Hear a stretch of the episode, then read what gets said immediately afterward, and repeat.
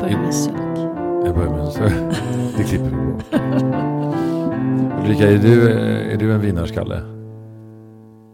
Ja, det är en så himla komplex fråga. Det beror alldeles på vem du frågar.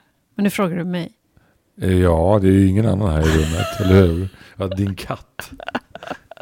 Ja, vi sitter ju faktiskt hemma hos mig. Det har Ja. vi aldrig gjort förut när vi har spelat in bland katter och... Ehm, alltså jag... Min egen självbild är att jag inte är en vinnarskalle. Att jag är ganska ointresserad av att vinna. Men mina barn hävdar att jag lever i förnekelse. Att jag eh, absolut är en vinnarskalle enligt dem. Och det är klart att jag, jag tycker det är kul att vinna. Men det är inte så att jag... Jag kan ju vara lite avundsjuk på de som blir vinnare. Som man, som man ser en typisk vinnarskalle som bara... De bara håller i, håller ut. Ja. Och mot alla odds går i mål. Vad, vad, vad syftar du på då? Alltså sport eller? Ja, Ja. jag tycker det är lite coolt. ja. Men, eh, ja. Så att det, det... Antingen så Men är du jag inte spelar det. ett brädspel då med barnen? Nej, jag är helt ointresserad av att vinna. Ja. Det spelar mig ingen Och det tycker roll. dina barn också att, att du är? Eh, nej. Inte ens när ni spelar brädspel? Alltså Didrik framförallt, min äldsta son. Han säger ju till allt och alla att anledningen till att han alltid vinner i sina... För han är ju en sportkille. Att han Ja. alltid vinner och driver på. Det har han fått av mamma. Och jag fattar aldrig vad han menar. Nej. Jag tycker inte det stämmer. Men, men vi, har en, vi har en pågående dialog om detta. För min egen bild Ja. det är att jag skiter fullständigt i om jag vinner eller inte. Okej. Att det är ganska ointressant. Ja. Men däremot har jag satt ett mål. Då och då ska min bok vara klar. ja, just det. Då och då eh, x antal föreläsningar ska jag Ja. göra.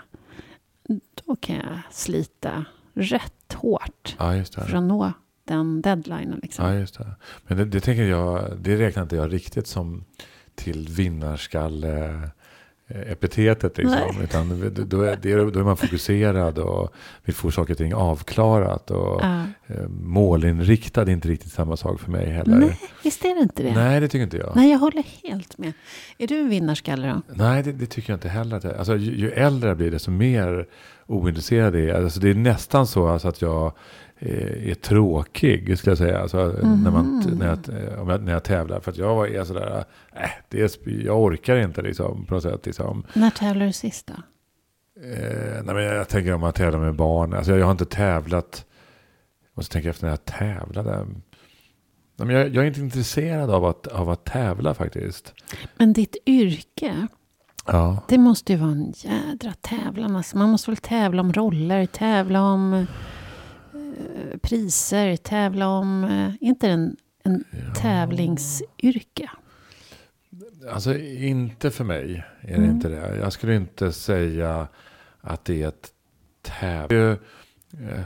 Alltså det finns nog faktiskt någon, någon form av ordning som jag kan tycka liksom att eh, jag har aldrig känt mig avundsam liksom Mm. för att någon annan får en roll som jag kanske också hade önskat att jag skulle få. Mm. Eh, men eh, så jag har nog, upplever inte liksom, och priser det har aldrig existerat för mig liksom. Mm. Alltså så att jag gör den här rollen för att få ett pris. Mm. Eh, eller någonting sånt. Nej. Eller har det varit kul om man fick ett pris någon gång? Ja men det kan ju vara kul. jag, skulle inte, jag skulle inte tacka nej. Eh, men men alltså, det har aldrig varit någon, eh, något fokus hos mig liksom, alls. Liksom. Och det, det, jag, tror att det, det här kan du få helt andra svar från andra i mitt skrå. Liksom. Mm. Det, det, det tror jag absolut. Men jag tycker på något sätt liksom att eh, jag kan tycka att leken är väldigt kul. Ja, men vänta nu, jag måste bara fråga. För, Ja. för du säger att, jag har ju, att det här yrket som du har haft i många år, att den bygger mycket på konkurrens. Det är konkurrens om uppdragen i ditt fall och roller. Ja, det är många som kan aspirera på en, en roll. Eh, Ja. Men det är bara en som kan få rollen. Exakt. Mm. Och konkurrens, är inte det kombinerat med tävling? Även om det inte är någon prismedalj och även om det inte är några... Ja, medaljen är i så fall att du får rollen. Ja, Ehm, Ja, Och så skulle man man. kunna säga. Och, och, eh, men men det, jag har inte sett det på det sättet. Utan jag ser, jag ser att, man, jag ser att vi, vi är många som försöker och vi gör vårt bästa. Och sen Mm. är det ett, ett utval. Ett, man väljer ut ett lag. Mm. Eh, men eh, sen kan man ju diskutera hur, hur det här valet går till. Liksom. Mm. Men det är någonting annat. Eh, personligen så har jag, har jag aldrig känt så. Mm. Liksom, att, Mm. Att, att, det är en, att jag tävlar mot någon annan. Utan jag, jag, jag, jag går in och gör mitt bästa. Liksom, Mm. Om det är en audition till exempel. Mm. Men leken tycker du om? Ja men leken tycker jag är, är, är eh, rolig. Och, alltså, eh, leken i tävlingsmomentet. Men det gör mig ingenting eh, om jag förlorar. Mm. Alltså, eh, men däremot att eh, däremot så är jag ju väldigt eh, eh, jag beundrar idrottsmän och kvinnor liksom. Mm. Eh, väldigt mycket. Jag tycker just som du, när du beskriver det här i början att när man eh, ser 100 meter och de kämpar in i det sista över mållinjen. Det tycker jag är otroligt fascinerande. Ja, jag med. Eh, Och att ha det pannbenet liksom. ja, just det. Jag, eh, jag har ju då en son som tränar mycket och som jobbar som PT. Och han, han försöker få mig att träna. Och jag försöker verkligen göra det också. Och då ska man skriva upp hur många gånger man gör varje sak och sådär. Och hur mycket tyngder man har. Mm. Och så ska man då skriva, se om man får, kan lyfta lite tyngre tyngder nästa gång och sådär. Men alltså det finns ingenting i mig som går igång på att jag kan lyfta 9 kilo istället för 8 kilo. Nej. Men det är så jäkla häftigt de där som har det. Att de bara, Ja. bara liksom, att det blir sån härlig kraft i dem. Ja. bara, 10 kilo, 14 kilo. Att det, att det är sån glädje. Att Ja. det är sån, Men det, Mm. det tänker jag har lite, om du ursäktar nu då, att jag har lite grann med åldern att göra också. För att jag tänker för oss som har gått över en viss åldersgräns då, liksom, så, så är det ju faktiskt inte att vi ska eh, träna med så tungt som möjligt. Jo. nu, Ruben Salmander, ska jag berätta för dig. Är det? Jag har faktiskt fått en hel kurs om att det är precis det det handlar om. Ja. Jag har ju gått på det här med 3 gånger 12 Ja. eh, Det är över. Aha. Utan det handlar om, när man blir då lite äldre som vi, då handlar det om att bygga styrka. Därför Ja. att vi tappar ju styrka då med åren. Ja. Och då ska man bära tungt. För det är så musklerna växer och utvecklas. Okej. Mm. Jag, ställer mig, jag ställer mig lite kritisk till det där faktiskt. Därför att det är också så att det finns en degenerering när vi blir äldre. Och då måste vi vara rädda om våra ligament och muskler. Ex- Och, exakt, att, eh, exakt. eh, Ja. ja. men vi, vi, tar det, i det, vi tar det i vår träningspodd. Vi tar det i vår, våran träningsform. Men du, vi har ju en gäst idag. ja, och Som inte vem tävling. som helst. Och, och, En vinnarskalle. ja, verkligen. Eh, och här blir jag ju faktiskt lite starstruck. Ja. För det här är lite grann min, min, eh, min barndom. Han är inte så mycket äldre än vad jag men då var han ju det. När jag var, när jag var liksom 10-12 år. Ja. Då spelade han ju i Hammarby. Mm. I Bayern Mm. Mellan, ja jag vågar inte säga, jag ska se här. Men jag, jag tror me- mellan, mellan 76, nej mellan 78 och 87 spelade han i Hammarby. Och gjorde många mål under den tiden. Mm. Eh, och, ska vi klippa där kanske? Eh, ja, han- alltså han är ju inte bara eh, gammal fotbollsspelare. Utan han är ju faktiskt eh, förbundskapten för Sveriges damlandslag sedan 2017. Mm. Mm. Och det går bra just nu. Ja, Mm. det gick bra nere i Frankrike Mm. för ja, några veckor sedan. Mm. Eh, och det ska bli väldigt kul att få träffa honom. Mm. Verkligen. Ja, men då så. Är du redo? Jag är redo. Redo? Jag är också Då redo. kör vi. Jag är miljömänniska så att, eh, jag förstår att ni trivs här. Ja, Mm. Jag trivs redan. Ja, härligt. Vi börjar alltid med en och samma fråga till alla våra gäster. Och det är, har du mognat något på sista tiden, Peter? Ja, mm, men det gör man ju hela tiden eh, beroende på erfarenhet. Eh, så känner man ju på något sätt att det är utvecklande att eh, bli äldre. Det är utvecklande att på så sätt börja mogna. Men det finns en, kanske en sak där jag känner att jag är fortfarande väldigt ung och det är humor. Mhm. Jag, jag, jag älskar liksom humor, jag älskar att skratta. Jag Mm. söker det och där har jag liksom ingen mognad utan jag kan fortfarande skratta åt saker som jag tyckte var väldigt roligt när jag var 10, 12, 14, 15, 18, 20. Så Mm. där blir det liksom ingen, där blir det ingen skillnad. Så där har jag nog inte mognat utan Nej. jag vill inte säga stagnerat för det låter ju tråkigt men, men eh, i annat fall så tror jag att man, eh, eller jag, jag i det här fallet har mognat. Ja. Och vad är det som, kan du peka på något när du tänker att du mognar hela tiden? Kan du, är det något särskilt som du tänker på? Det finns väl någonting som, som eh, egentligen man kan säga lite... Eh, jag tror att jag oroar mig mer nu än när jag var ung.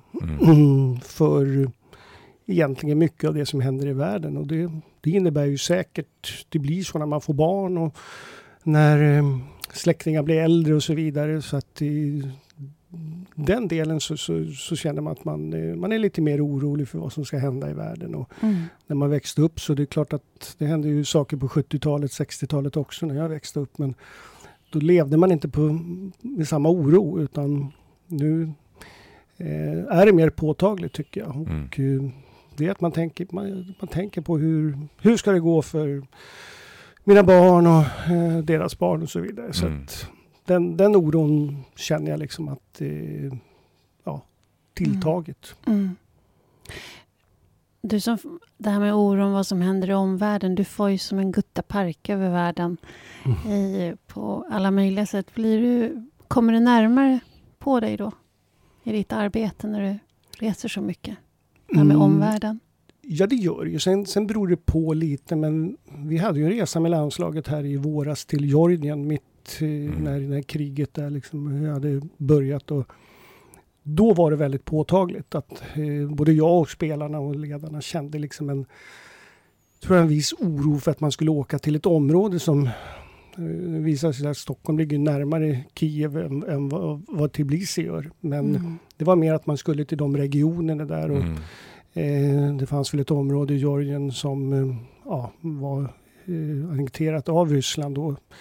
Så att eh, det, var, det var ganska påtagligt när vi skulle åka dit att Mm. man skulle till de eh, man säger, regionerna. Eh, eh, nu sköter man det här väldigt proffsigt ifrån förbundets sida och allting sånt där så att det är säkerhet och allting och man får garantier. Och, Mm. Ehm, det som hände var, en, det var väl en, en sån här situation som eh, det var när vi, när vi satt och åt nere i matsalen så helt plötsligt så öppnas dörren och det, det bara kommer jättemycket folk in. Eh, propert klädda och i mitten där så står Peter Hultqvist. Mm. Så då var han där. Men innan, vi, innan jag såg honom så undrar man ju vad, vad är det som händer nu? Har det Ja. hänt någonting? någonting va? Men eh, han var där och eh, ja, det, det vart ett, vart ett bra samtal och det vart lycka till till oss istället. Ja, ja. Men just känslan, vad är det som händer när dörren öppnades och det bara välde in folk? Fy. Säkerhetspersonal naturligtvis och sådana saker. Mm. Men det, det var lugnt. Ja, Mm. Det fanns en oro, eh, men den visade sig vara någonting annat. Ja men det, det, Ja. det alltså oro ibland, det, det, det går ju så snabbt. Liksom, Ja, att en, eller oro och rädsla när man inte har kontroll över saker och ting. Jag, jobbar man med fotboll så eh, går det inte att kontrollera allting. Eh, egentligen väldigt lite, även om många tror att man kan kontrollera det. Så att det, är, det, är en, det är en vanlig värld, men den värld man inte eh, är van att vara i, liksom, så, så, så blir det ibland den här snabba oron innan, innan det kan sättas. Nu gick det ganska snabbt, men jag kommer ihåg hur vi tittade på varandra och undrade, vad, vad är det som händer? Mm. Ehm, eftersom vi var det i området. Mm. Fy bubbla.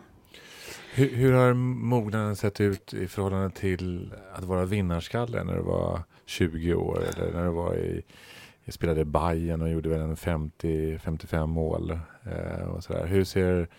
Eh, har, har den förändrats genom åren? Nej. det, jag kan väl säga så att den har blivit, för mig nästan ohanterbar på så sätt att eh, jag tävlar i mitt jobb nu och jag är fortfarande så att jag, eh, jag gillar verkligen inte att förlora och det mm. gör att man, jag, jag väljer bort många gånger liksom ett tävlande och jag kan känna ibland sådana här midsommartävlingar och allting att för jag vill så gärna vinna och det är mm. ibland konstiga grenar och det är allting sånt där. Så att jag blir, jag blir, jag blir obekväm i det. Och jag har en familj hemma liksom som... Ehm, ja, är, man ska ju spela spel, jag har en nioåring hemma så att det är mycket spel och försvunna diamanten och det är... jag, vill, jag vill verkligen vinna. Jag känner ja. det när jag vinner försvunna diamanten så blir jag glad. Liksom. Ja. Och jag blir, jag blir sur om jag förlorar. Mm. Så när du hoppar säck då på midsommar och förlorar, då blir du purkan? Och... Ja, framförallt om det är en sån gren som jag inte behärskar. Då, då vet jag ju nästan innan att jag förlorar, så då, då skulle jag nästan kunna ja, fega ur faktiskt. För att det, det så att jag, jag, är, jag, gill, jag, jag tävlar i mitt jobb och mm. förr när jag var yngre så gillade jag att tävla i allting. Och mm. var det så här, men nu, ja, jag, jag, försöker, jag försöker undvika det. Liksom. Mm. Du väljer bort det helt enkelt? Ja, jag väljer bort det. Jag spelar schack nu med min, min son här och han jag tänkte att han börjar bli så bra mm. så att mm. frågan är om jag ska fortsätta för till slut så kommer han att vinna. Ja, då, är, ja. då vill kanske han vill spela hela tiden så att ja, det, jag är ingen... Det ingen. finns en sån här, man säger vinnarskalle också. En, eh, ibland så kan ju det vara man säger samma sak som tjurskalle. Att mm. man, är, man är liksom ja, på domar och allting sånt där. Och den delen tycker jag att jag har förbättrat eh, avsevärt mot när jag var spelare själv. Så, så att bli, som jag tyckte orättvist behandlad av domare och nu har jag lite större man säger, tålamod när det gäller den biten och mm. inser att jag inte kan påverka allting. Så att eh, jag är lugnare som eh, tränare nu än vad jag var kanske när jag började träna. Mm. Så att, eh, men jag vill fortfarande vinna. Mm. Har du blivit utvisad någon gång? Förlåt. Har du blivit utvisad någon gång som tränare? Nej, det har jag inte. Nej, nej. men spelare en gång har ja. jag blivit det. Ja. Mm. Som jag kände liksom att det, nästan, det får vara nog för det var så, det var så skämmigt så att eh, nej, det, det, det, var inte roligt. För att det var mm. ju så att man, man kunde bli avstängd flera matcher och sånt där. Ja, så jag insåg att nej, det här var inte bra. Mm. Men du, jag tänker, livet går ju upp och ner. Man både vinner och förlorar. Det gör vi ju alla i, i livet rent generellt. Men för dig är det lite annorlunda, tänker jag. Nu, är det ju, nu börjar uppladdningen inför fotbolls-VM 2023. Och för ett tag sedan var det en tung förlust. Nu var det senast en, en fantastisk vinst. Eh, men till skillnad mot mig och, och, till skillnad mot många andra så har ju du en miljonpublik som följer dina upp och nergångar i livet. Hur är det att både dela vinsten med så många som känner glädje men också förlusten? Mm. Jag, jag, tror så här att eh, man man delar mycket vinsten, alltså det gör man. Eh, mm. Den glädjen liksom är, den är lättare. Förlusterna den tar man nog själv. Det är inte så att eh, man söker liksom eh, tröst hos, hos alla de här som tittar eller som har, har åsikter och så vidare. Så att den, den behandlar man egentligen mycket själv och kanske med de som är närmast runt omkring. Men glädje måste man säga, den, den är jag kan känna när man vinner en fotbollsmatch eller gör ett bra i en turnering så, så den glädje som visas då Ibland kan man bara känna att gå omkring och titta på alla glada människor. Och mm. det finns ju många inom, jag är ju, man säger förbundskapten, det finns ju så många som jobbar i ledarstab och spelar och allting sånt där. Allt från spelare som spelar ordinarie till sådana som knappt har gjort ett inhopp. Men när alla är glada och man, är, man, man ser det så tycker jag att bara att njuta av sig glada människor, det, det, Hjärnan funkar ju så att man vet inte eh, om man får beröm eller eh, när man ger beröm. Så, mm. så, kan inte hjärnan skilja på det. Så att, det är samma sak säkert med glädje. Att är man glad själv eller man ser glada Precis. människor så blir man glad. Så att den, det är en ja, det måste underbar vara fantastiskt. känsla. Ja, det måste vara fantastiskt att få dela. Men, men jag tänker på när du berättar om din, din att det är till och med svårt att förlora i diamanten hemma. Mm. Hur är det då att förlora med så många, eh, med så många som ser och är, är med i det här? Ja, där, jag hade, jag tror jag gick i årskurs nio någonting sånt så hade jag som en dröm att bli sportjournalist. Eh, mm. Jag såg något gammalt klipp från min hette väl teckningslärare då, bildlärare då, som eh, skickade till mig för några år sedan att jag, jag visste inte det själv, men jag vill bli, årskurs 9 vill jag bli sportjournalist. Och det, jag, försöker, jag försöker tänka så här att om jag hade varit journalist eller om jag hade varit eh, supporter som sitter och tittar. Supporter är jag liksom i mitt liv till andra idrotter och till mm. andra lag och så vidare. Så, mm, så hade jag kanske reagerat på samma sätt. Alltså mm. den delen. Um, som, som man säger coach så vet jag ibland mycket, mycket mer än vad andra vet. Och det måste jag ha liksom en, en respekt för att alla inte vet allting mm. när det gäller laguttagning eller gäller byten eller gäller mm. taktik eller någonting sånt där. Uh, och hade jag varit sportjournalist så hade jag liksom fått, så jag försöker vända på det och försöka förstå mer tänka som att, ja, jag hade inte heller förstått det om jag varit journalist, att förstå liksom reaktionerna. Och jag är, i, ibland är vi lite hemliga, liksom mm. hemlighetsmakeri. Eh, och jag är hellre det och skyddar både mig själv och spelare och alla sakerna, eller taktiska delar, och hellre få liksom ta kritik för hur jag gör än att jag ska avslöja allting och förklara allting och så vidare. Så att det är, för mig är det kanske en, en medveten strategi och då måste jag också vara medveten om att att folk tycker och folk har åsikter mm. om det hela. Och det har jag någonstans accepterat att det är på det sättet. Mm. Så du distanserar dig lite från omvärlden. Men hur tar du hand om dig själv då, i din egen känsla? Mm, ja, men det är ju oftast med familj och de, de, de närmaste naturligtvis. Som uh, i första hand kanske med min assisterande som jag bollar, uh, Magnus Wickman som jag bollar mycket med. Liksom de mm. här innersta känslorna om prestationen och varför vi gjorde på det här sättet. Och hos honom känner jag en enorm stöttning och det är, det är därför jag jobbar med honom också. Mm. Han, är, han är väl bra på att säga till mig när mm. han tycker att jag är ute på konstiga vatten och så vidare. Så att jag, jag känner ett enormt förtroende. Men sen stöttar han mig även om jag fattar ett beslut som inte han tycker och det inte går bra. Så, så känner jag den. Sen är det ju familjen också naturligtvis som mm. eh, man alltid har nära och som, eh, som en stöttning. Mm. Sen är det nog en, jag har hittat också en acceptans av att må dåligt. Eh, jag vet att det går över. Det har jag lärt mig liksom som, som spelare själv. Och det är ingen skillnad att vara spelare eller tränare, utan har man förlorat en match eh, så, så tar det lite tid. Ibland tar det ett dygn, ibland tar det två dygn och mm. ibland tar det, tar det fler. Det bästa receptet egentligen att eh, på det igen, alltså mm. ny match, mm. ny, ny träning. Mm. Det är klart att om man förlorar ett mästerskap eller åker ur som vi gjorde mot England så är det ju lång tid till, till nästa match. Så att då tar det oftast lite längre tid mm. innan man känner liksom att eh, nu börjar man fungera. Men jag vet att det kommer. Mm. Jag vet att jag kommer att liksom, reparera själen på något sätt. Mm. Men eh, mer en acceptans att ja, då får det vara det här. Under den tiden så är jag då, då handlar det om att ta, om, ta hand om sig själv och då mm. kanske inte och då har min, mina eh, delar är det är liksom att eh, eh, lyssna på musik. Som, eh, jag väljer ju själv vilken musik jag vill lyssna på, så jag lyssnar på sånt som jag tycker är bra. Mm. Eh, och läsa böcker och liksom hit, hitta någonstans ett, en distans till det hela som inte, som inte är fotboll. Ehm, jag har väldigt svårt att se de här matcherna igen som har varit dåliga eller vi har förlorat. De, det, det går inte, jag kan inte det. Du tittar inte för att analysera vad det var som gick snett eller? Efter ett tag gör jag det. Ah. Mm, men jag har svårt liksom direkt att göra, framförallt ett mästerskap. Men under mästerskap eller när man är inne i en tävlingsdel, mm. då tittar jag alltid på matcherna efter oavsett hur det har gått. Mm. Um, så att, och det är liksom ett sätt för mig att få lite mera eh, kunskap om hur det verkligen såg ut. Mm. För att jag har oftast en eh, riktigt dålig plats eh, på matcherna. Jag sitter, står längst, ibland är det placeringen nästan under planytan. Så att man får liksom sitta och se liksom, anklarna röra sig. Ja, ute, så att det, eh, och då behöver jag se matchen en gång till. Och det, så det gör jag. Mm. Men när det är alltså ett slut på ett mästerskap eller det är ett längre, då kan jag vänta med det. Så mm. det är mer för att mm, gå vidare själv, men också att försöka göra en bättre prestation nästa match. Mm. Det låter, låter väldigt moget tycker jag. Att tillåta sig acceptera känslan, veta att den går över. Mm. Använda musik, litteratur, få input på annat sätt. Du sa när du hamnar på konstiga vatten. Vad, vad, vad är det för konstiga vatten?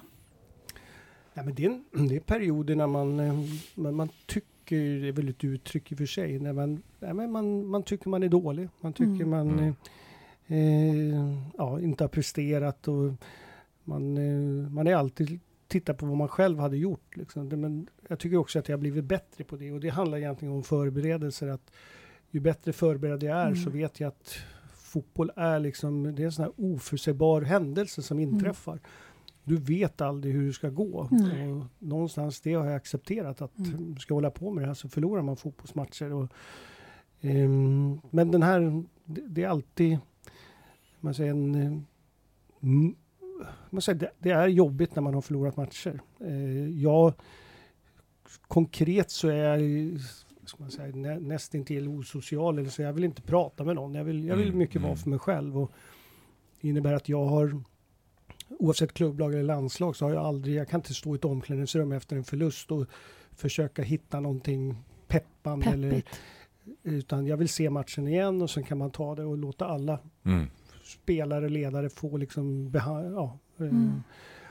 på sitt sätt liksom behandla saker. För att vi är människor och då är vi väldigt olika. Så att varför ska jag stå där och säga något sorgligt eller något Mm. tråkigt om det är någon som inte tycker att det är så jobbigt och så vidare. Så att Mm. en sån sak är liksom, tar man ett OS-silver eh, så är det en enorm skillnad på en spelare som är 19 år som är med för första gången och som får vinna ett OS-silver och en, en spelare som är 37 och som kanske ja, har varit med förut och inte fått ett guld. Så att Mm. man måste ac- Allt det någonstans acceptera att vi är olika. Vi tänker och reagerar på olika sätt. Och, Mm. ehm, Silver är ju också alltid lite komplicerat, att man i i fotboll i alla fall förlorar sig till ett silver. ja, Eh, det, man vinner ju inte matchen, utan man förlorar i guldstriden. Ja, Och det, det är också lite speciellt. Fast man är nummer två av alla. Det är en jädra Ja, det är ju fantastiskt. Men det finns nog nå- det, det, det finns nog någon psykologisk grej i det här med silver, i fotboll i synnerhet. Liksom, att, eh, att det är alltid efter en match, en, förlu en förlust, Ja. som man får silvret. Liksom. Brons vinner du till och med. Mm. Så, så, så att det, är, det är lite grann. Men, Men det där harv- är precis det där. Det, är, Ja. det kan jag berätta om. Um, jag har en kompis hemma som eh, en av mina barndomskamrater. Han har, säger alltid så här, vinn sista matchen nu, säger han. Och där funderar jag på. Och det var inför VM liksom. Så att det VM-bronset vi tog 2019. Mm. Mm. Så det var ju, det var en vinst mot England. Det var ett vunnet brons. Mm. Vi kom hem till Göteborg. Det var 30 000 där i, Oj. i Göteborg. Mm. Och det var liksom, vi var hur glada som helst. Och jag, jag tänkte tanken så här. Om vi hade vunnit guld, hade jag varit gladare då? Mm. Nej, det går inte. Det var helt omöjligt att vara gladare än vad precis. var då. Ja.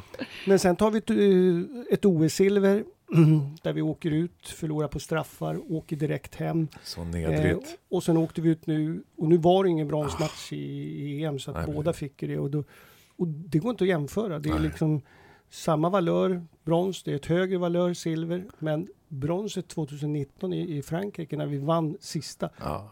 Det var häftigt. Ja. Så Mm. att det stämmer. Det är, Det är någonting med hjärnan där. ja, precis. Nej, Han men han, hade, han hade rätt där. Men jag funderade på vinna sista matchen. Det kan man, man spelar i gruppspel. Tänk, tänk om vi förlorar första två så vinner vi sista och åker ur. Det, det kan inte funka. Mm. Nej, Han hade rätt i alla fall till slut. Ja. Jag läste någonstans en intervju med dig om att vid förluster så blir du så besviken på dig själv för att du inte fick laget att vinna. Och då tänkte jag, hur, hur mycket ansvar lägger du på dina axlar över hur det går? Ja, men jag, gjorde nog, jag gjorde nog mycket mer det eh, förr. Um, när jag liksom, ja, man säger början på min tränarkarriär. Liksom och, där. och det beror på olika saker. Dels hade man inte samma backning runt omkring. Nu jobbar jag med väldigt kompetenta människor runt omkring, vilket gör att mitt, i mitt ledarskap så, så delegerar jag mer. Och, om man nu eh, vinner någonting så är det ju så att rätt tankemässigt så är det som vi vinner någonting så är det alla delaktiga. Det är Mm. inte bara jag som har vunnit. Och samma sak egentligen om vi förlorar så ska man ju dela på den också.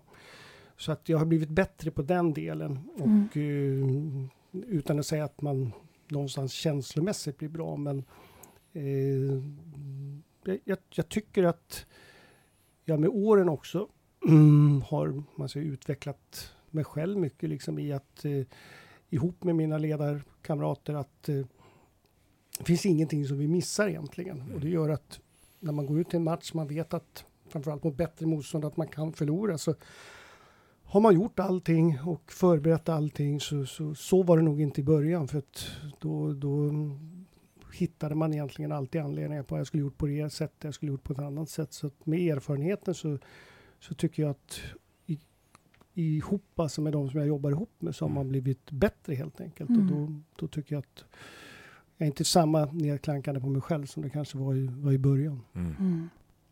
Ja, den där inre kritiken, alltså, den är så Mm. besvärlig. Den är väldigt besvärlig. Mm. Jag, jag tänker också, är det så att, att fastnar du i så här, varför tog jag det beslutet? Harvar du sådana här saker? Var- Varför gjorde jag inte, tog jag inte det beslutet istället? Nu tog jag det här beslutet och det ledde till det. Och så går det runt i flera dagar och man kommer liksom inte ur den där labyrinten. Känner du igen det? Ja, men inte nu. Nej, Eh, Utan precis. det är precis det som jag har blivit så mycket bättre på. Ah. Att, att i, försöka liksom vara förberedd på att jag nu... Och, och därför är jag en del som jobbar ihop med mig, de tycker att jag är ganska sen att fatta beslut. Mm. Vilket kan ställa stora krav på min omgivning. Mhm. Utan jag vill vänta. Eh, med allting egentligen. Med laguttagning, med vem som ska spela och så vidare. För jag, jag vill verkligen ge tid och inte Mm. fatta för tidigt beslut. Eh, men där känner jag liksom inte så att jag... Förr ångrade man kanske, varför böt jag inte tidigare? Varför gjorde jag det bytet? Varför startade jag med den här spelaren? Men Mhm. där känner jag liksom att eh, det är nästan till ingenting nu. Utan jag har, jag har accepterat att det blir fel i fotboll. Mm. Att det, det blir inte riktigt som man har tänkt det. Men det som jag har accepterat också det är att jag har gjort mitt bästa. Jag har Mm. försökt, liksom, jag har vänt på allting, vi har diskuterat allting. Och förr, som jag sa i början av min tränarkarriär och ledarkarriär, så var man mycket mer ensam och då var det svårare. Så då kanske man, men nu har man bollat och man får inputs från massa håll. Mm. Sen är det ändå jag som fattar beslutet och eh, då går jag det är inte så att jag tittar på Magnus Wickman och sa att ja, varför gjorde jag inte som du sa? Utan Mm. det, jag har, det han har sagt och ibland gör jag som han tycker eller vi tycker och ibland gör jag som jag själv. Men då, har, jag, Mm. Då har jag fattat beslutet. Och, Mm. Så att eh, inte nu och det, det, är en, det är ganska skönt tycker jag att inte Mm. behöva må det. det ett, jag har tillräckligt mycket med att ha, att ha förlorat eller att det har gått Mm. dåligt. Ja, precis. Mm. Brukar du fastna där, Ruben?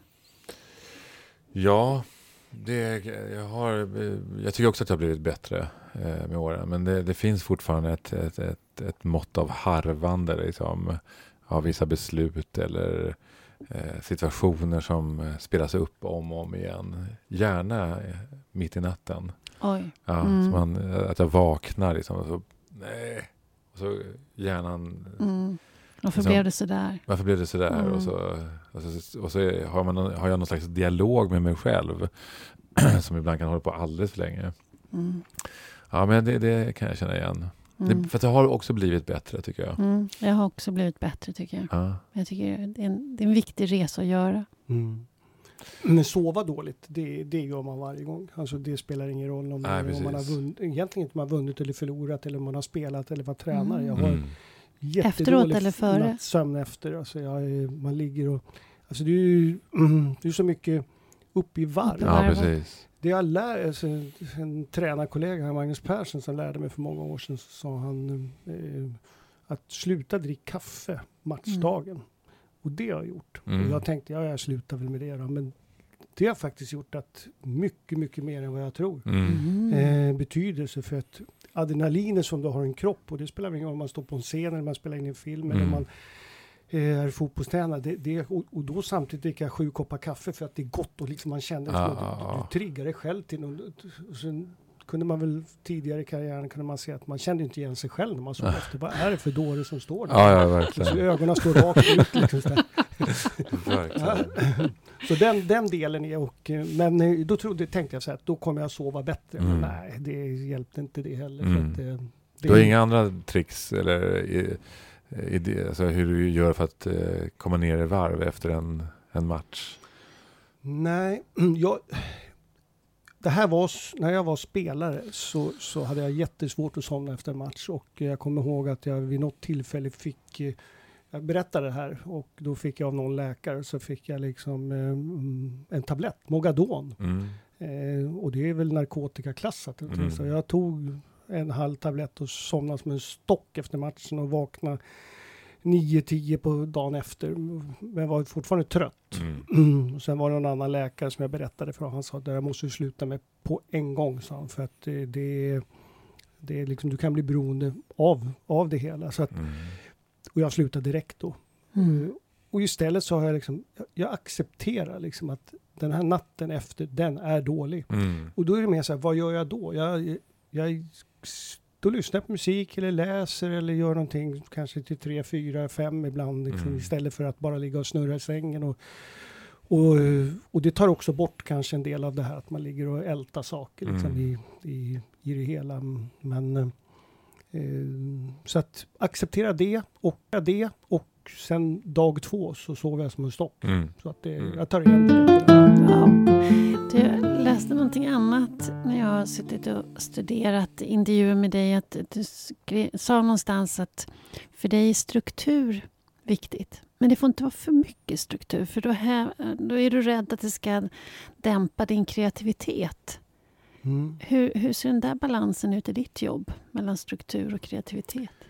Mm, För det första så tror jag att, tror att det var en målvakts, handbollsmålvakt och eh, som jag var på en föreläsning, Claes Hellgren, som pratade om struktur kontra kreativitet. Och det var en sån här, jag tyckte det var så bra för att han menar på en, på en gungbräda så är det ju mer kreativitet, ju mindre struktur. Ju mer struktur, ju mindre kreativitet. Och när jag tittar på mig själv eller ja, människor överhuvudtaget så tror jag att vi är lite på det, på det sättet. Vissa söker, eftersöker väldigt mycket struktur och då Mm. blir man kanske lite mer kreativ. Och den balansen som tränare tror jag är väldigt viktig för att du behöver både och. Mm.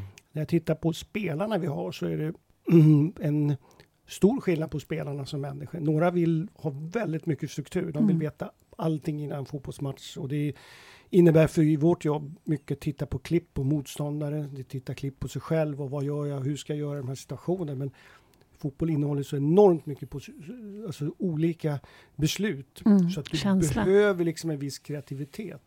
Och där vissa spelare vill inte titta på ett klipp. Och de kanske man måste säga till. Alltså då måste man strukturera upp lite grann Mm. för att få det. Och grupper fungerar mest bäst när man har en blandning av de här. Alltså Mm. Väldigt strukturerade och väldigt kreativa. Då blir det liksom en, en arbetsmiljö. Det blir en, en dynamik i, i liksom sättet att jobba. Och det tycker jag liksom har, ehm, att jag behöver ha med mig i, i mitt jobb. För att hur jag coachar de här människorna.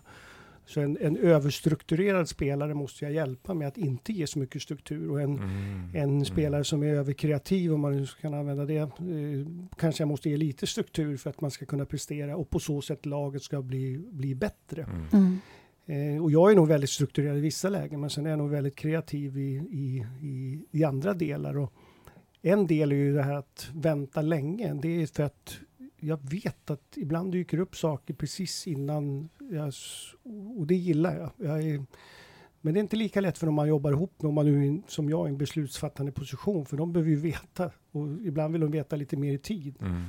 Men eh, helt klart en, en, en viktig del i, i grupper att det finns både och. Mm. Jag tycker nästan det där är bland det svåraste som chef, när jag varit chef för verksamheter. De här olika behoven, att de ser så olika ut för olika människor. Jag behöver ganska lite struktur. Eh, då mår jag som bäst. När jag kan fånga bollen när den kommer liksom, och så agera utifrån det. Eller när jag står på en scen och föreläser om vi är flera stycken så kan jag hända någonting i publiken. Ja, men då lägger jag undan agendan och så agerar jag utifrån det. Mm. Då kan ju den som är med mig få helt spader. För nu Mm. står det ju i manus här att nu ska vi göra det här. Så att jag tycker den där den är svår när det, fin- när, det är som, när det är många människor involverade som har olika behov. Mm. Och att man själv då också är ju, har, ju olika, har ju behov Mm. utifrån det här. Så det, jag kan tänka mig i ditt jobb att det, är, det krävs verkligen en känsla för det där. För att få ihop det här gänget som har olika behov. För att hitta varandra och hitta sitt spelsätt. Mm. Tänker jag. Nej, men det, det handlar mycket, det är, det är liksom som eh, man säger, individuell coachning i det hela. Att man kan inte coacha alla på samma sätt. Mm. Utan man måste liksom, hur, hur coachar man? Och För att kunna göra det så behöver jag ju känna. I, jag kan ju titta på en spelare i matcher, hur jag, men jag känner ju inte spelaren, människan. Och därför behöver man ju ha samtal och man behöver lära känna dem för att veta hur jag ska Mm. coacha dem. Och Mm. det är klart att det är mindre tid i ett landslag än vad det är i ett klubblag Mm. när det gäller den tiden att lägga ner. Och, vissa människor är ganska lätt. Det tar ju inte lång tid för man, man förstår varandra och vissa Mm. får man jobba lite mer i, med. Men eh, allting är ju viktigt för att man säger, egentligen få ut full effekt på en fotbollsplan. Mm. Och det, är- det är fortfarande, menar, det här yrket, alltså det, det som är det med, man säger, mest intressanta och roliga i, det är ju att man aldrig blir färdig. Mm. Du blir aldrig klar. Alltså det är inte som i vissa yrken kanske man blir klar och färdig, men jag Mm. blir inte det. Mm. Jag vinner en fotbollsmatch, jag förlorar Mm. en fotbollsmatch. Mm. Jag tar ett men jag, jag blir aldrig färdig, jag blir aldrig Mm. klar. Det är hela tiden nya saker. Liksom. Mm. Och, eh, jag gillar liksom den, den typen. Jag, är, jag har jobbat på kontor 8 till 5 och det passade inte mig. Jag har Mm. jobbat nätter som polis, jag har jobbat som idrottslärare. Det, det måste hända saker. Jag är Mm. nog själv jag är alldeles för rastlös för att jag behöver liksom Mm. hända. Och då blir det att jag får tvinga mig ibland att, förlora och må dåligt för att sen få liksom suget att vinna. Och, Mm. ja, men- Mm. Jag tycker, jag tycker det är väldigt intressant här med struktur och kreativitet. Eh, Jag känner igen det där eh, från teaterns värld också. Eh, Ibland kan du ha en regissör som är, kan vara väldigt auktoritär. Eh, och så kan du ha andra regissörer som, som ger dig betydligt mer frihet. Och eh, ingenting egentligen utifrån mitt perspektiv är, är det ultimata egentligen. Utan det ultimata är när, för min del, när ramen är tydlig. Eh, och där inuti, inuti ramen så är jag fri att, att agera rätt eh, mycket. Va? Eh, men så länge jag vet att här, det här är min ram och här inne kan jag hitta min kreativitet. Då är det en slags begränsning eh, där, jag, där jag hittar friheten igenom.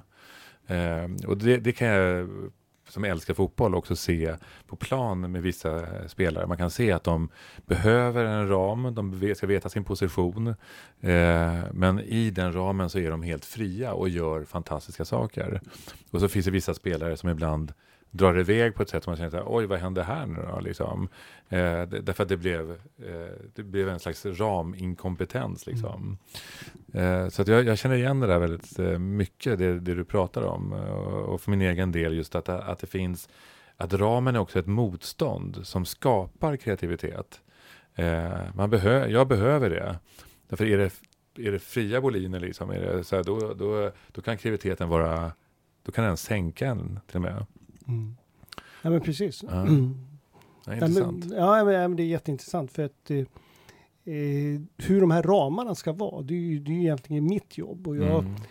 Ibland så utgår man kanske naturligtvis från, från sig själv, kanske som man gör som skådespelare. Om man går från skådespelare till regissör så är man ju sig själv och man vet liksom där. Exakt. som spelare så ville jag, jag, jag gillade verkligen inte när de här ramarna varit för smala, när det Mm. varit för mycket instruktion och det här ska du göra, det här ska jag göra. Jag, jag ville liksom fånga ögonblicken på plan, att, Mm. att, att, att lösa dem.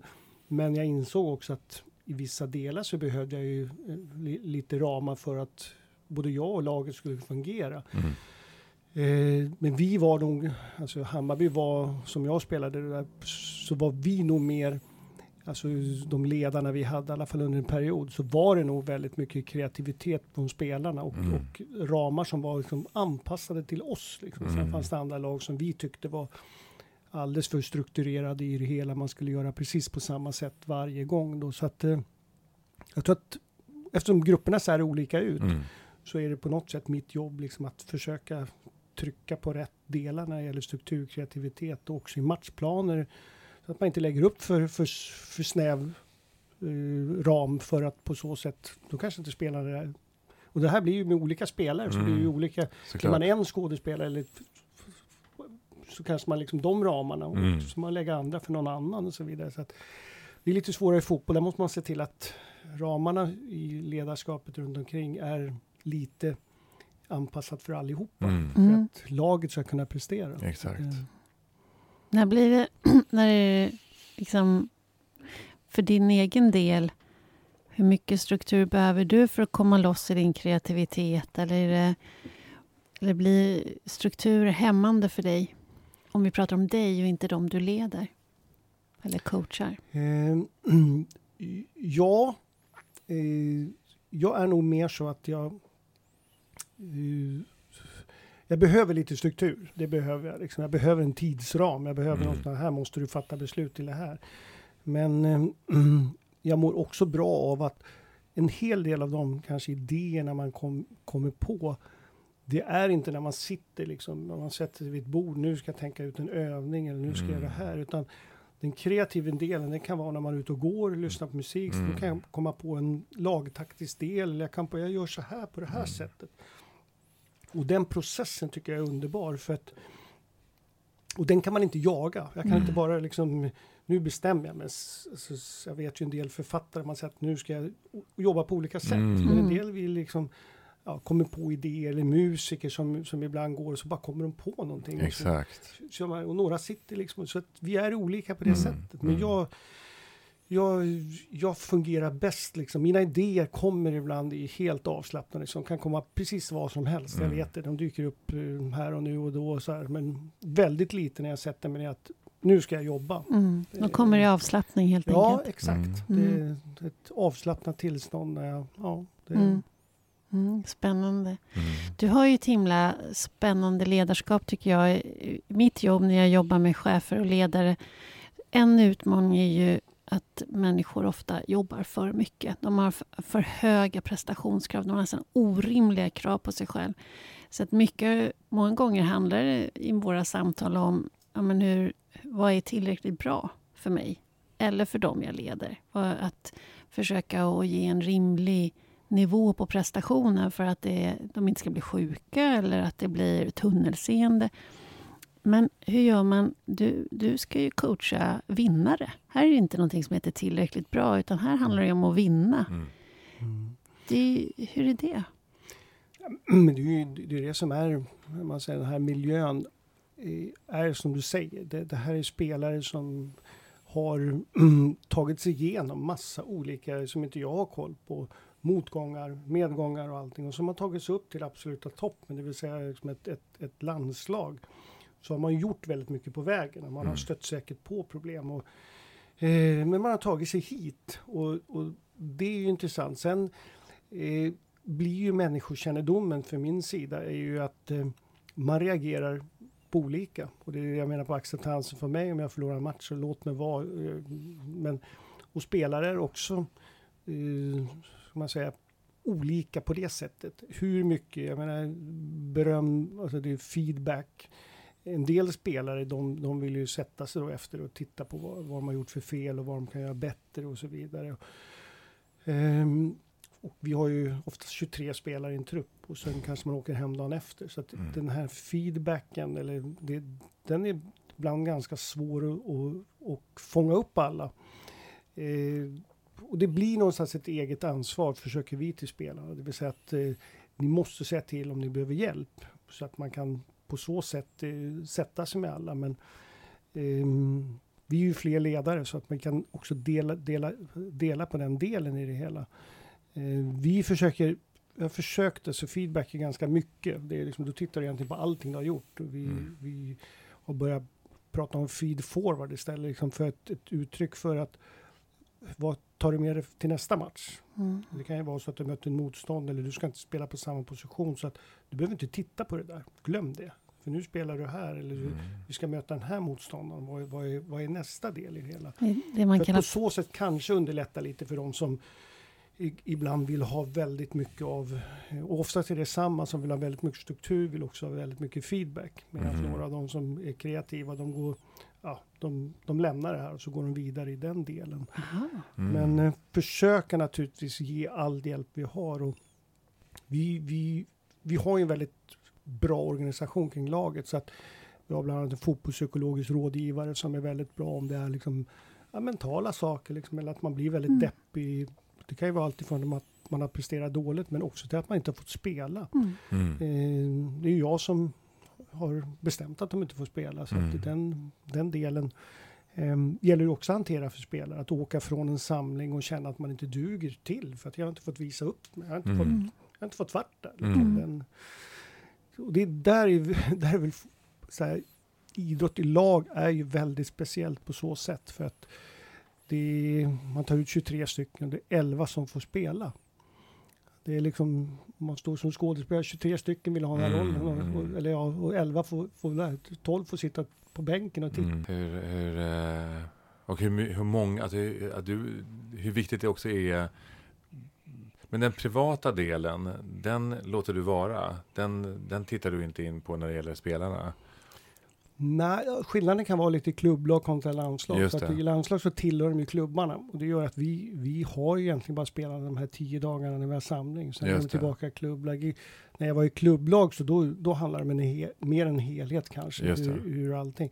Sen eh, ju mer man lär känna en spelare så, så desto, ja, då kan det ju dyka upp liksom privata saker liksom i det Mm. hela. Att man bygger, bygger det förtroendet i det hela. Men som jag sa då så Rasmus, eh, som han heter och som är fotbollspsykologisk rådgivare, han är en viktig, han är en viktig del när det gäller den biten, när det Mm. gäller privata saker. Mm. Och där vet jag att han har, ju, han har ju kontakt med spelare mellan samlingar som av olika skäl behöver liksom lite hjälp. Och Mm. Han kan hjälpa vidare till, till om man nu behöver annan hjälp i, i det hela. Så Mm. att vi finns, det finns många resurser som vi hjälper till, Mm. även om man inte är uttagen. Men en, en hel del av det måste de ju ja, tvingas till att sköta själva då, då som i sin Mm. klubbmiljö.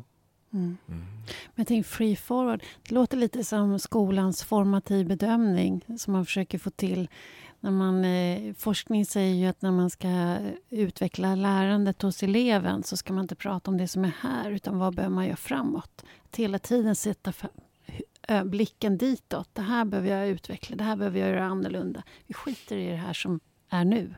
Mm. Det låter lite som en sån metodik. Ja, nej men jag, det, det, det tror jag och det är egentligen där man, man försöker komma själv också. Alltså Mm. att den här matchen var dålig men vi, nu möter vi nästa motståndare är ju där och då vad, vad behöver jag titta på allting? Mm. Vi, vi, vi lever ju också i en, i en period av livet där det finns, vi översållas liksom av information. Mm. Alltså på allting finns ju hur mycket information, statistik, allting. Mm. Så att vi kan ju, vi, vi blir ju kanske ibland för intresserade av den delen. Och, ehm, så att, ehm, och där, där kan det vara olika. Vissa behöver ju, alltså vill ha information och allting. Och det är svårt ibland att bestämma över människor.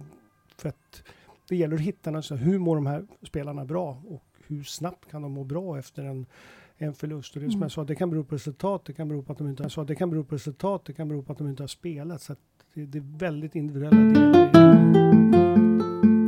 Du, vad betyder kärleken eller passionen för sporten för dig? Hur, hur, viktig har den varit? Jag älskar båda orden, men alltså passion är ju, det är ju egentligen mitt jag, säga, ledord. Liksom. Inte bara i fotboll utan livet överhuvudtaget. Alltså att, jag tycker det är ett vackert ord. Eh, och eh, det är någonstans en lidelse för att det här är så, det är så pass intressant och, och, och roligt. Sen kan jag säga det att jag har, eh, i början så var ju passionen var fotboll. Passionen var liksom att få spela och, och liksom de här, det här oförutsägbara, man vet inte hur det ska få hända. Det är, en, det är en spänning att gå ut och spela en fotbollsmatch. Man vet inte riktigt vad som händer. Det är, Mm. det är ett elva andra där. Det är, det är som en det är taktik, det är individuella prestationer, det är så mycket där. Sen har vi den sista kanske 10-15 åren så, så har ledarskapet blivit lika intressant, alltså påverkan av människor. Och det, är, det är också en passion, liksom. hur, Mm. hur kan jag göra för att få de här att prestera? Och jag, Mm. Jag har ju, jag tycker ju om egentligen när, när, det, när, alltså, när det inte är för enkelt. När det blir liksom en spelare som jag ser har en potential, men jag lyckas inte få ut det, så blir ju liksom en, det blir hur ska jag göra? Jag får Mm. vända och vrida på det för att på något sätt kunna komma dit. Och eh, här blir man då kreativ. Vad gör jag för det här? Jag hade, hade en väldigt bra spelare i BK Häcken som, som, eh, som jag jobbade väldigt mycket med. Och jag, jag kommer ihåg då liksom att hur ska jag liksom få honom att prestera? Och då, då, då bjöd jag hem honom, så han var hemma hos mig. Och vi satt fyra, fem timmar där. Och det var oplanerat att vi skulle sitta så länge. Men, och då, på något sätt lärde man känna varandra. Han Mm. kunde berätta sin historia, hur han hade växt upp och allting sånt där. Och det gjorde liksom att vi byggde på de här fyra, fem timmarna en relation som, som fortfarande är väldigt bra. Liksom. Vi har fortfarande kontakt efter vi har Mm. skiljs åt som spelare och ledare. Och det tycker jag var så här att lär, jag lärde mig väldigt mycket av att, att jag tog det initiativet. Att inte bara träffa spelaren på träning eller på träningsanläggningen utan att avdramatisera det här med tränare, spelare och prata de två människor emellan. Mm. Om, mm. om familjesituationer och allt möjligt. Och. Mm. Ledde det till att du kom på hur du skulle kunna bidra till att han eller hen då fick ut sin kraft? Ja, nej, men det, det, mer effekt. Det, det, det utvecklade mig alltså på så sätt att, att var, fundera ibland liksom på hur eh, den här människan, hur ska jag få den att, mm. prestera mm. eh, max? Mm. Och inte ha någon manual eller man kan säga, mm. någon för smal ram för att mm. alla ska göra på, på, på, samma sätt. Utan det är det som är, där kan jag säga att passionen för det här och både fotboll nu och ledarskap har gjort att det har blivit liksom ytterligare en del till som är intressant. Inte mm. bara fotbollen som var passionen då, utan nu är det både passionen för, för det och ledarskapet. Och hur, hur, att jobba med människor, det är, alltså det är, det är fantastiskt. Alltså det, mm. det är en, eh, och det, det, innebär inte att, det är klart att det blir konflikter, att det liksom ibland inte blir, men det är en utmaning också. Hur, mm. hur kan jag få det här att fungera? Så att den, det...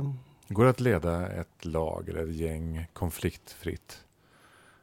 Nej. Det, är, det är inte möjligt va? Nej, nej. nej. Det, det, däremot så tror jag att det är viktigt eh, att eh, egentligen om, om du kan komma till någon slags tillitsdel först innan, mm. innan konflikterna kommer mm. så är det bra. Men mm. jag, jag, tror inte, jag tror inte heller, ibland kommer konflikterna före och det gör att eh, det tar lite längre tid att, att lösa de eventuella konflikterna som har blivit. För att du, mm.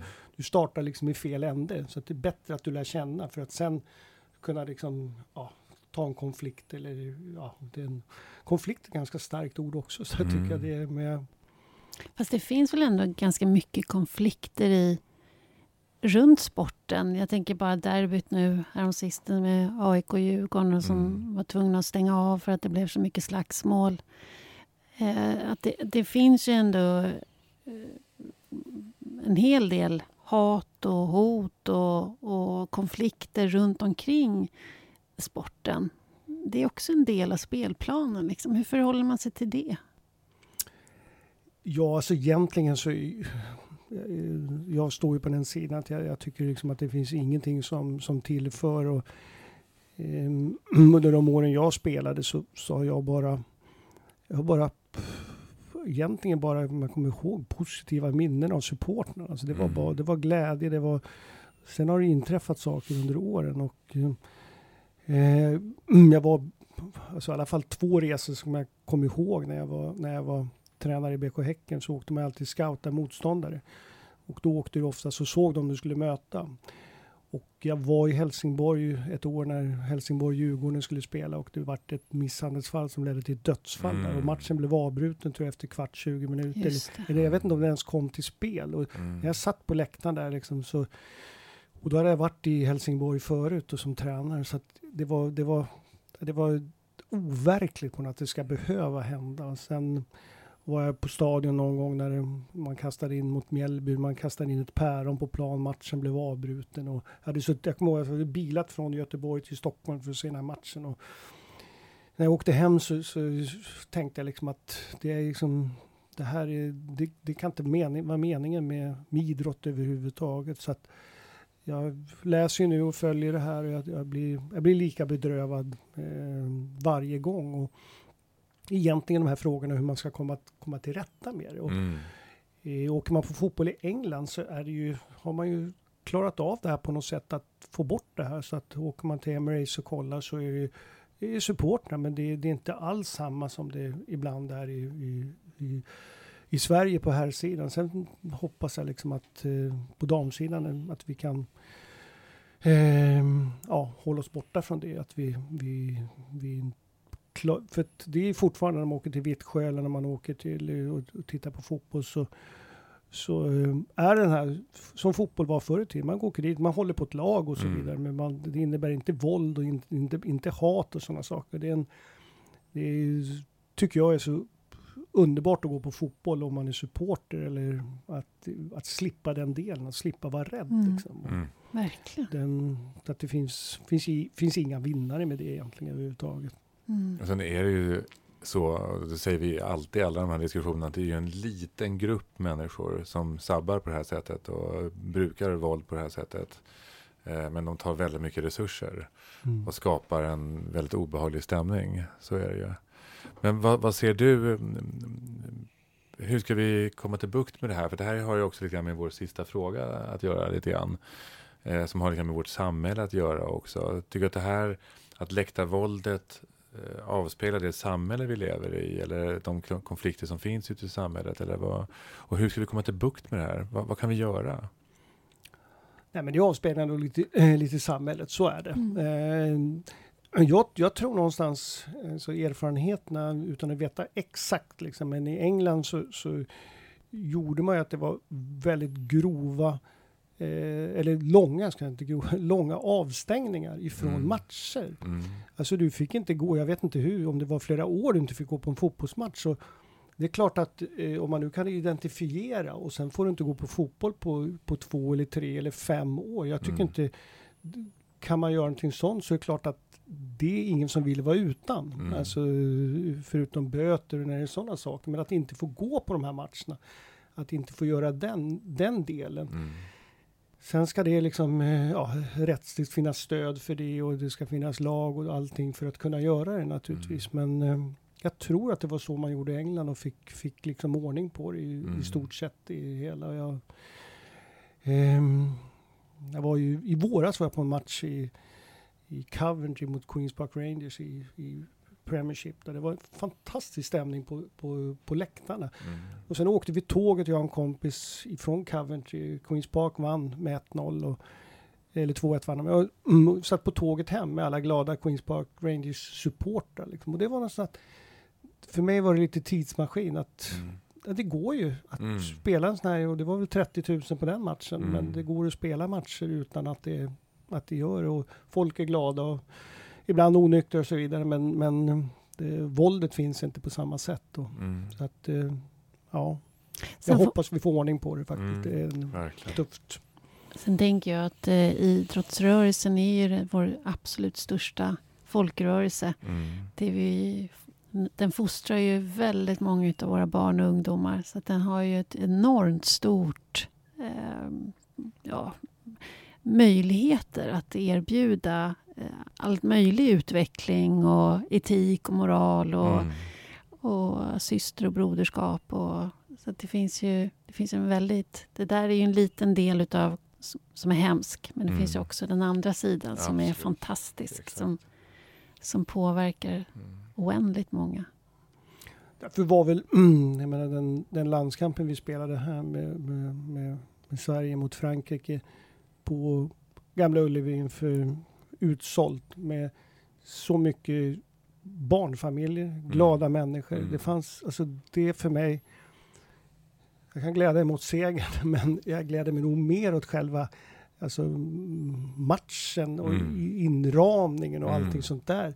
Och Jag tänkte på de här som det var förr, man har sett bilder från 1920-talet när, när det var på Stockholms stadion, svartvita bilder när det var landskamper och, och de stod där med hattar och alltså det var, det är något, det är något fint med fotboll när det blir på det sättet Mm. och ehm, ja, jag hoppas alla kan få uppleva det när man går på fotboll och inte, inte vara rädd där också. För Mm. att, som du sa, samhället är ibland eh, lite tufft och då kan, om fotbollen ändå kan få vara en frizon liksom för glädje och Mm. spännande och sen, ja, fortfarande någon tränare som går hem och mår dåligt för att han har förlorat. Men det får man ta. Så är det. Det får man ta. Det är så livet ser ut. Eller hur? Ibland har, gör man en dålig match oavsett var man befinner sig någonstans. Mm. Väldigt roligt att få ha haft dig här, Peter Harrison. Tack. Tack själv. Tack.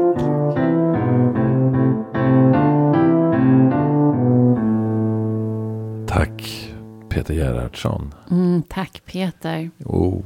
Mm, det var nära faktiskt Ja, att få ha honom i rummet. verkligen.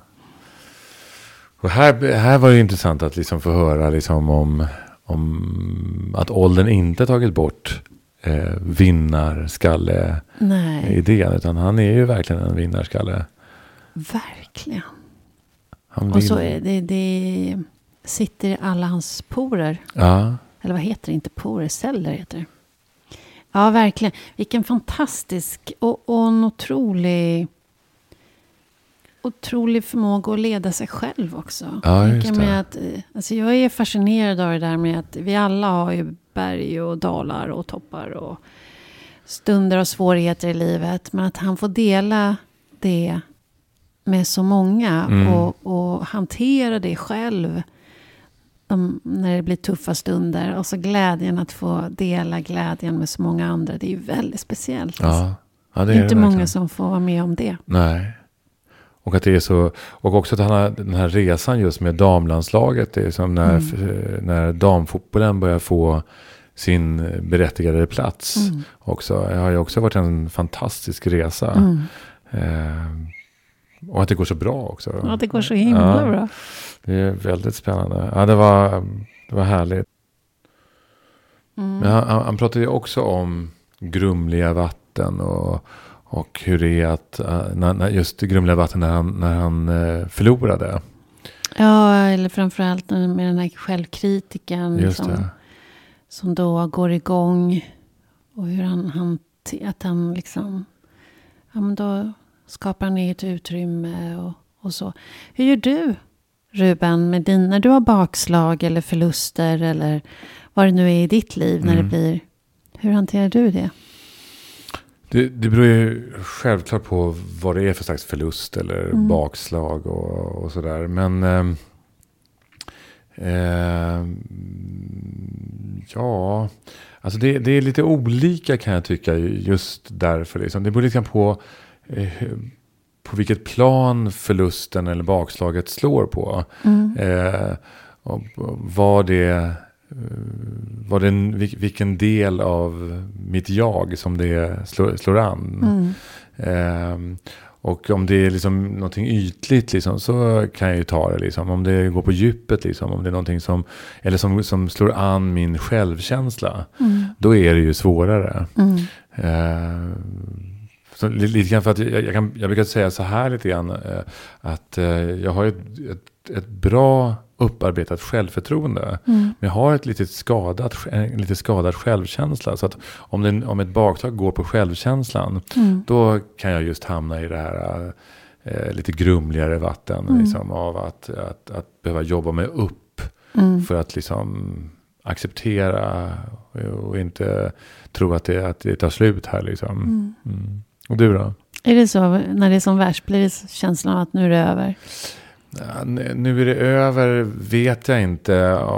Det, var mer som ett uttryck. Jag tänker, Mm. så, så, inte att, att, men jag tänker eh, att, det, att, att det finns ett slags, eh, eh, jag hamnar i loopar. Mm. Mm. Eh, av någonting som inte är kreativt. Mm. Det blir inga kreativa lösningar.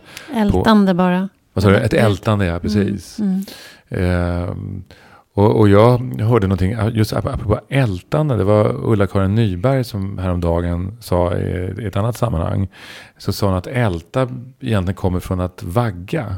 Att Mm. man vaggar någonting fram och tillbaka. Mm. Eh, och då tänkte jag så här, men det, det är ju rätt vackert. Mm. Eh, att vagga en problematik tills den har vaggats klart. Mm. Och då liksom få eh, komma vidare. Liksom. För mig är ältandet liksom, det är terror. Ja, jag tänker mer att det är katastroftanke, tröstetanke. Katastroftanke, tröstetanke. Mhm. Och tröstetanken egentligen bara ökar katastroftanken. Så du hamnar i en spiral där det bara snurrar värre och värre. Mm. Och att hemligheten här egentligen för att sluta älta, det är att vara kvar i katastroftanken. Att acceptera tanken. Just det, just det. Just det. Vara i känslan tills det går över. Exakt. Istället för att, nej men det kommer att ordna sig. Nej men det här var inte så farligt. Nej, Nej. men det, det, det, det, det kommer att bli bättre. Mm. Att stoppa där och, och istället bara, nu är det jäkligt jobbigt. Mm. Oj vad svårt jag tycker att det här är Ja, att hantera. Och Ja. vara där istället. Ja. Jag håller med dig. Och jag tänker att det där är lättare sagt än gjort. Verkligen. Därför där, där, kan, där kan jag uppleva just att eh, våra lyssnare vet ju vad en LP-platta är. Men, men, eh, men eh, eh, ibland så kan jag känna mig, just i sådana här sammanhang, att, att jag är som en, en eh, raspig LP-platta. Ja. Att nålen går om och om igen på samma spår. Liksom, och kommer Mm. inte ut. Jag måste lyfta armen lite grann och ta nästa spår. Mm. Eh, och det, det enda som, som man kan säga där, där har jag ju lärt mig att med tiden så, kom, så blir det ju så. Mm. Eh, det kan vara smärtsamt en period. Mm. Eh, men eh, så småningom så byts det till ett nytt spår. Mm. Mm. Ja. Ja, Jag, eh, när jag hamnade då måste jag prata med någon. Mm. Gärna få någon kram eller liksom bli lite omhändertagen. Mm. Då brukar det, det brukar det hjälpa. Men det är liksom verkligen kramp i bröstet. Mm. Det är riktigt jobbigt. Ja. Ja. Och även fast man vet att det kommer att gå över, även fast man vet att man har känt det förr, Mm. så är det, det är svettigt att vara där. ja, Det är det. det är det. Och det är konstigt att det att det inte att det fortsätter liksom. Att, att när man får de där bakslag, och det kan ju vara vad som helst i mitt fall. Det kan vara att barnen är ledsna för något. Ja. Alltså det behöver inte ens jag som har drabbats. Utan det kan ju det kan vara så olika saker Ja. som drar igång den här smärtan. Men många gånger för mig så är det nog en stor olustkänsla. Det är nästan... Ja, när jag inte riktigt hittar vägen fram. Mm. Då är det nog som... Och det här kommer utifrån när, när du har stött på ett bakslag. När du inte Mm. ja. Att jag, och vägen fram, det menar jag att, att jag inte riktigt förstår varför jag känner så här. ja, just det.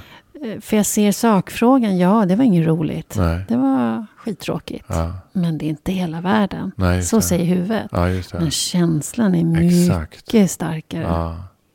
Det känner jag igen. Jag brukar kalla det för, för, för ekon av en svunnen tid. Mm. lite grann. Alltså att det, Mm. Ibland så är det så att min kropp reagerar enligt ett gammalt recept. Det är, Mm. inte, det är inte det som är verkligheten. Det är inte Nej. nödvändigt att, att reagera så längre.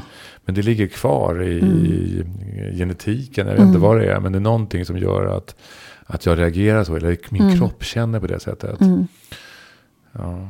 Och då är det svårt tycker jag att hitta vägen framåt. För det är inte...